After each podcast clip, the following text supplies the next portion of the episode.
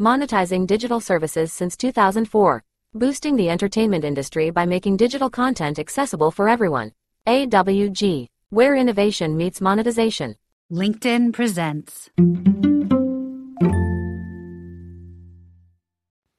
Welcome to the Human Capital Innovations Podcast, where your source for personal, professional, and organizational growth and development where we share original research, explore industry trends, and interview executives and thought leaders from across the globe. We hope you join us often for practitioner oriented content around all things related to leadership, HR, talent management, organizational development, and change management.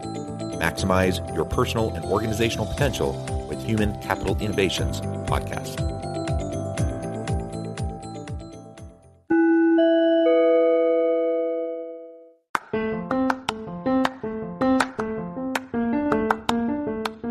You enjoy the Human Capital Innovations podcast? Enjoy ad free listening by going to the Patreon page, and please consider contributing even at the producer or sponsorship level. And please leave a review. Thank you for your support.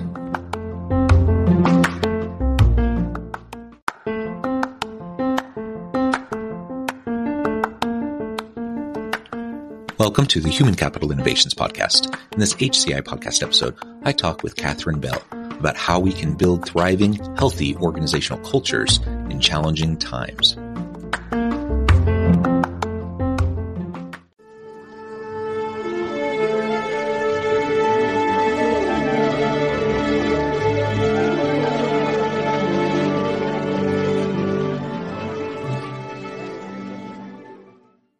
Catherine Bell, welcome to the Human Capital Innovations Podcast. Thank you so much for having me, John. It's an honor and privilege to be with you today. It is a pleasure. You're joining us from the Calgary area. I'm south of Salt Lake City in Utah.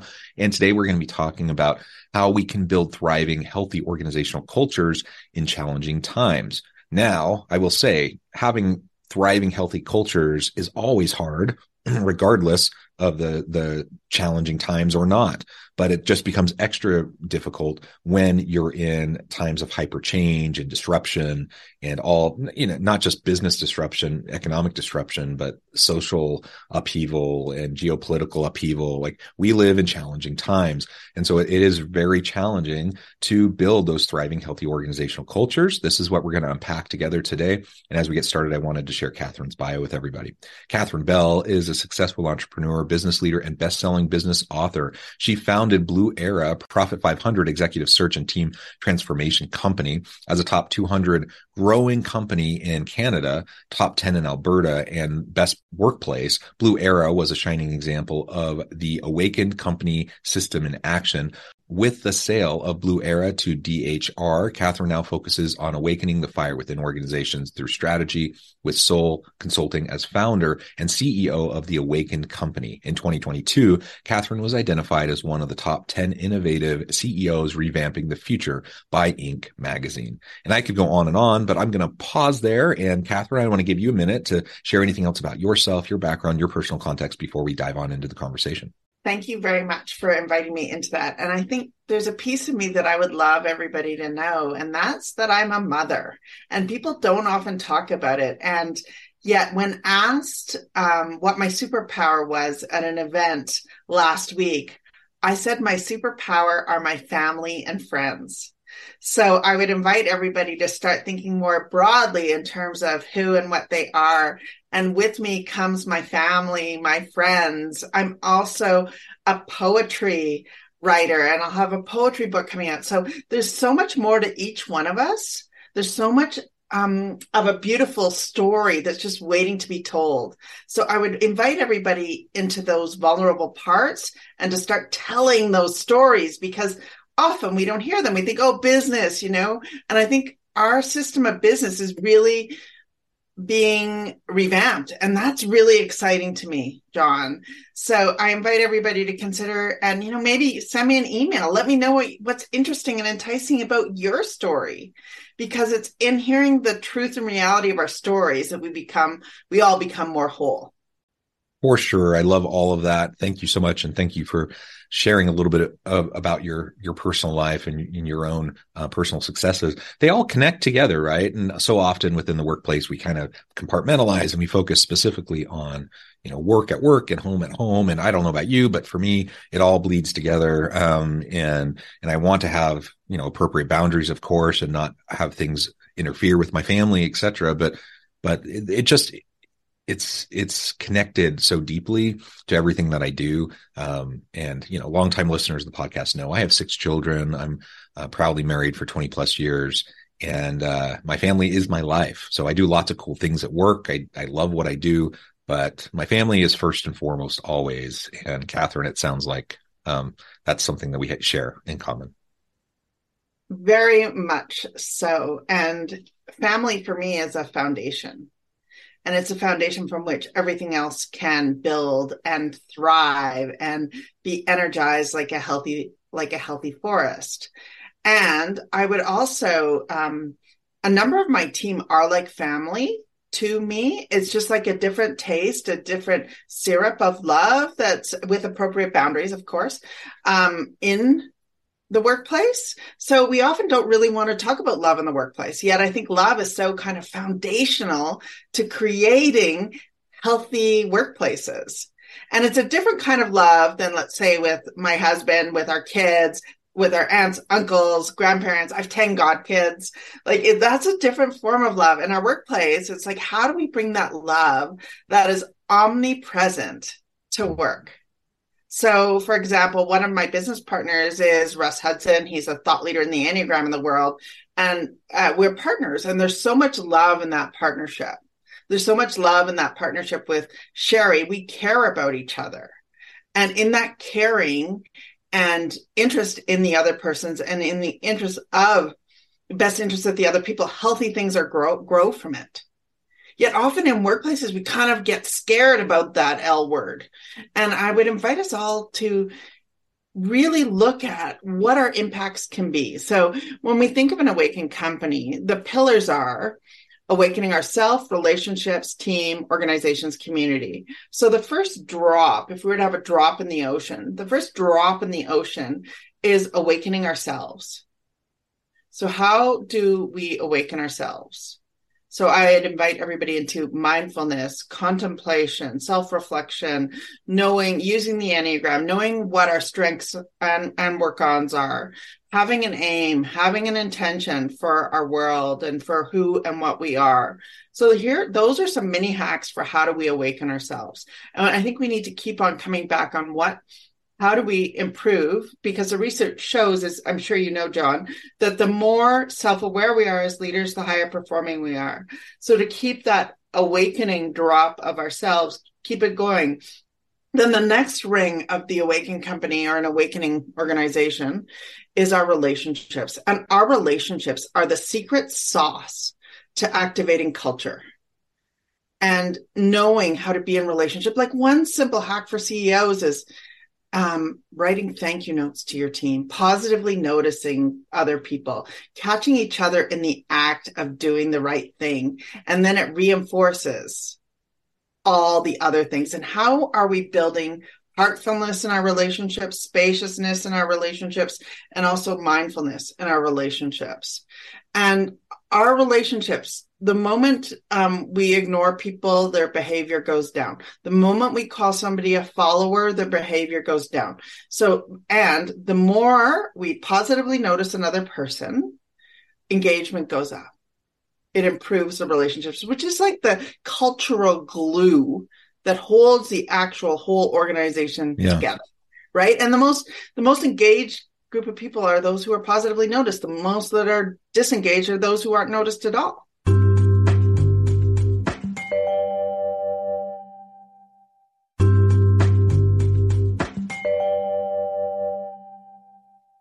So much there. Um, I, I want to highlight really quickly, you know, what you were focusing on on the outset around love. Um, now that that's a scary term for a lot of people in a lot of contexts and, and certainly in the workplace it's not one that we throw around all that often and i guess i would suggest regardless of your feelings around the use of the word love in the workplace and with your team and and and all of those things. The the principles you know, upon which that exists uh, are are incredibly relevant, regardless of whether you use the word or not. so, it, like you said, we we need to notice people. We need to be present with people. We need to care, genuinely care about people. Um, all of that to me is love.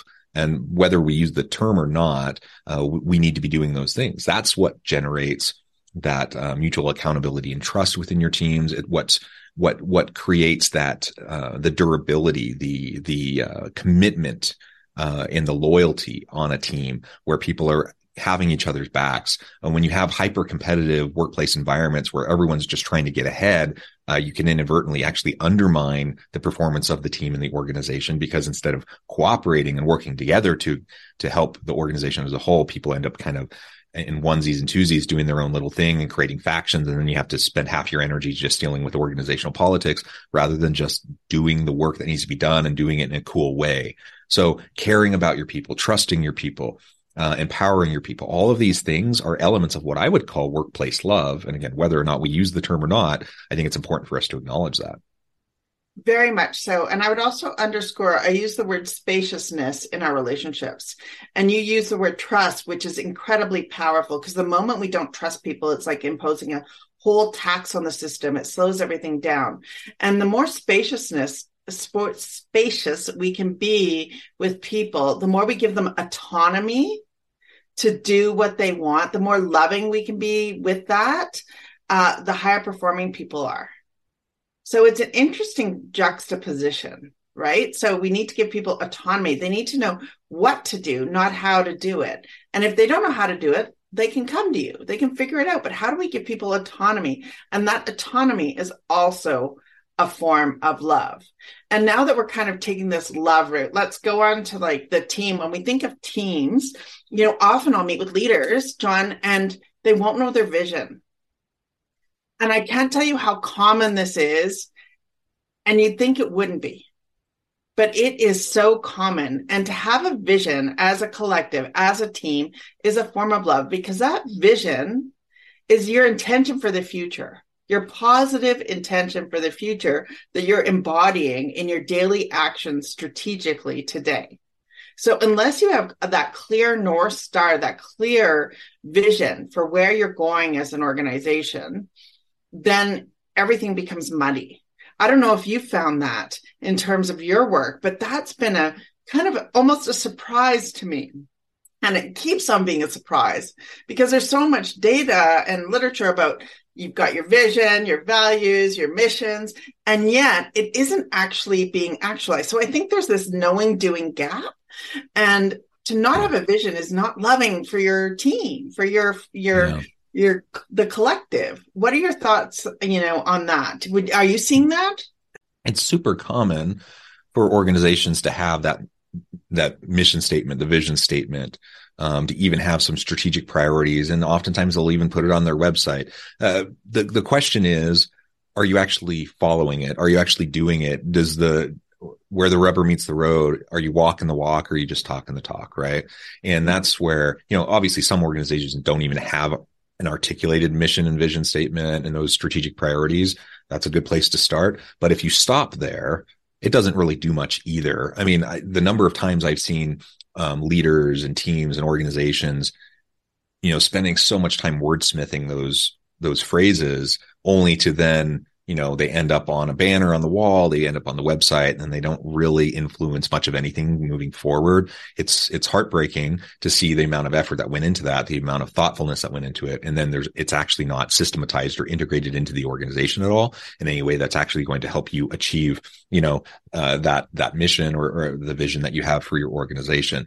And i completely agree that if you want like the the truest form of love and compassion that you would have for others, whether it be, you know, at home with your family or whether it be within your organization and your team, is you want them to maximize their potential, right? I want my kids to be successful, have the best possible, happy, healthy life possible. Now that, that doesn't mean I'm prescripting everything that they do. It doesn't mean that I'm telling them in order to be successful, you have to do what I say. That's not what we're talking about at all. But you create that healthy environment where people can thrive, where they can learn their talents, um, they can develop themselves, where they can grow into themselves, uh, whether it's at home or in your community or at work.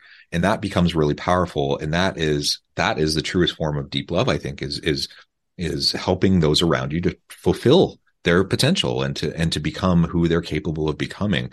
Uh, that's certainly what I want to try to do as a leader. Of course, I'm not perfect. I'm sure I fall short and you know sometimes undermine that intention. But if we have that intention and we we strive daily to to enact it, and then have some intellectual humility to be able to practice self reflection to recognize when we're maybe not quite getting there, um, so that we can make improvements. Uh, I think that's you know, if all the other stuff, if we put all the other stuff around leadership and org change and, and org development and all those sorts of things, lots of best practices, lots of great principles. But if we set all that other stuff, stuff aside and we just do what we're talking about here right now, it's going to make a huge difference for most organizations and for most people in those organizations.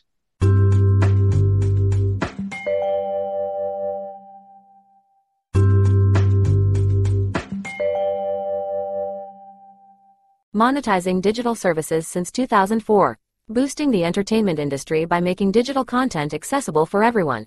AWG, where innovation meets monetization. Very much so, and I'll tell you um, a story of my um, my failure actually as a leader around vision, which is one of the reasons why I talk about it so much.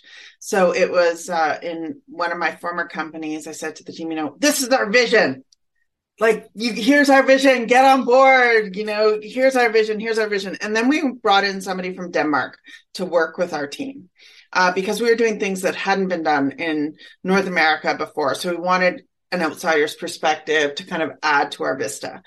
And he asked the team what is your vision? The entire team. And i'm like oh the team's got this. They know what it is. We've just been through this two weeks ago or whatever it was. And Nobody raised their hand.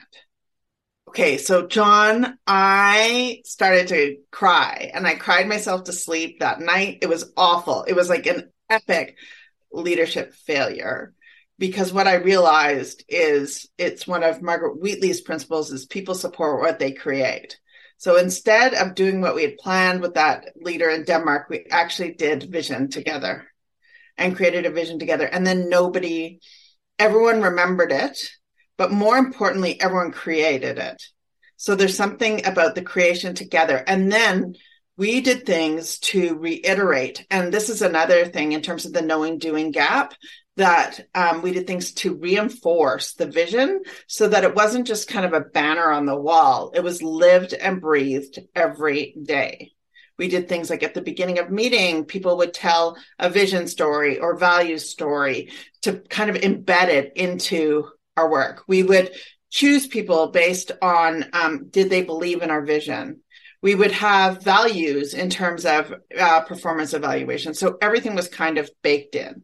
So on the one hand, organizations need to um, establish this vision. So energize, have a vision, also have very clear metrics for how to actually get to the vision.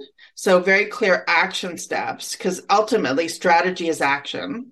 And the moment we forget that is we're lost. Like what you were saying, bang on, John. Like just bang on. Strategy is action. So what are the little micro steps every day we can take to enable our vision. So one of our visions is to reach a million people. So part of the reason I'm on this podcast is to like, okay, this your community will help um, even if somebody could walk away with one thing from this podcast that's meaningful to me to us. So how do we what are our goals? How do we achieve them? And then also just celebrate. I don't think there's enough play or fun in our organization. So energizing is part of that is play and fun and celebrating as a team and also individually when we get things right. So that's one pillar of the awaken company is to energize. The other two are uh, sustain and regenerate so sustain means, okay, following up on our goals and objectives, living our values, also putting the structures in place that are aligned with our strategy, our vision, our goals. And then the the third part of so that's uh, sustain. The third part is to regenerate, and that's the part that's often missing in companies. And regeneration is about giving people a chance to breathe, to innovate, to create, to have peaceful moments. So this is like bringing yoga into the office, having meetings in nature, just giving one another thing I did that we did is we had unlimited vacation. This was over 2 decades ago. And it really allowed that whole regeneration piece to come into being so that people could be fully present. And it also told people that we trusted them. So that's the the invitation is what energize, sustain, regenerate. And I've described those pillars and for companies to really bake those into their organizational being. Yeah, I love that. Um, I think you raised some really great points and provided some really good examples around the the importance there of igniting passion and purpose and engagement and and helping others to be bought into it. So it's not enough for us to just recognize it or as a leader to to be to be able to articulate it, but you got to bring others along with you. You have to meet them where they're at. You have to involve them in the process. Uh, you have to engage with their passions, their purpose. Uh, if you hope to to have the kind of input or the the kind of impact that you've been des- describing and that we hope to have within our organizations. Catherine, I know at the time I'm going to have to let you go here in a few minutes, but before we wrap things up for today, I thought maybe we could lead or excuse me, we could finish uh, with a bit of a discussion around uh, what leaders specifically can do to try to have strong, healthy, and professional relationships at work to create this type of a, a positive, thriving, healthy organizational culture. One, there's a few things. So, leaders, number one, have your aim. What is your intention? And to live that intention and to live that intention in every interaction that you have. And just so you know, when I say leaders, I am meaning everybody. I am meaning everybody. So even that is a fundamental shift. Everybody is a leader. Everybody in every organization should have their own aim and connect it somehow to the vision and values of the organization. I also believe we need to begin with the end in mind. So I think everybody should write a eulogy and then live from the place of their eulogy would be an invitation. And every day think about what's the kindest thing I can do, and also what's the smallest thing I can do to um, live our vision, values, and where we are as an organization. So that was just a whole bunch. John, the underlying the underlying message though is it's one thing to think about creating a healthy organization. It's another thing to feel, oh, what's the feeling I want in the organization? Next level is actually doing and being that in organization. So that's the invitations every day. You know, often leaders that we work with, they say, oh, people think we were an overnight success.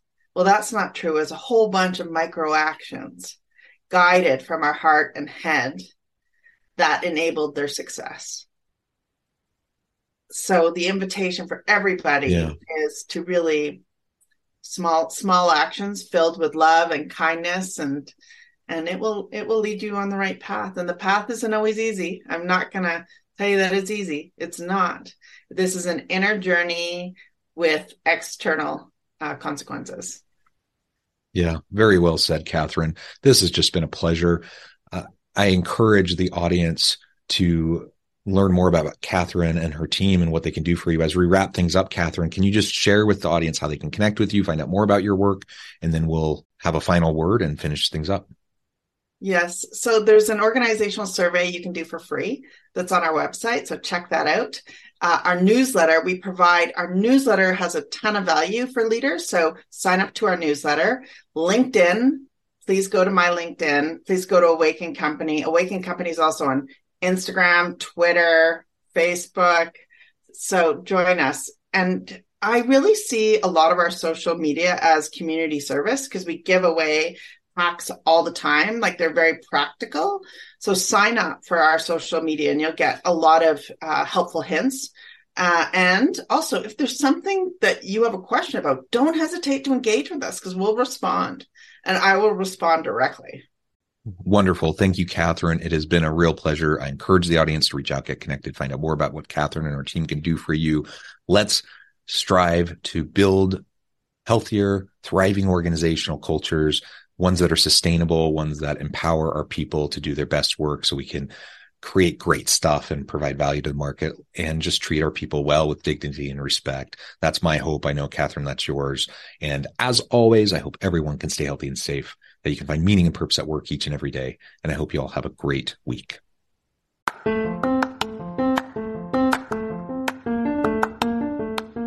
Do you enjoy the Human Capital Innovations podcast? Enjoy ad free listening by going to the Patreon page. And please consider contributing even at the producer or sponsorship level. And please leave a review. Thank you for your support.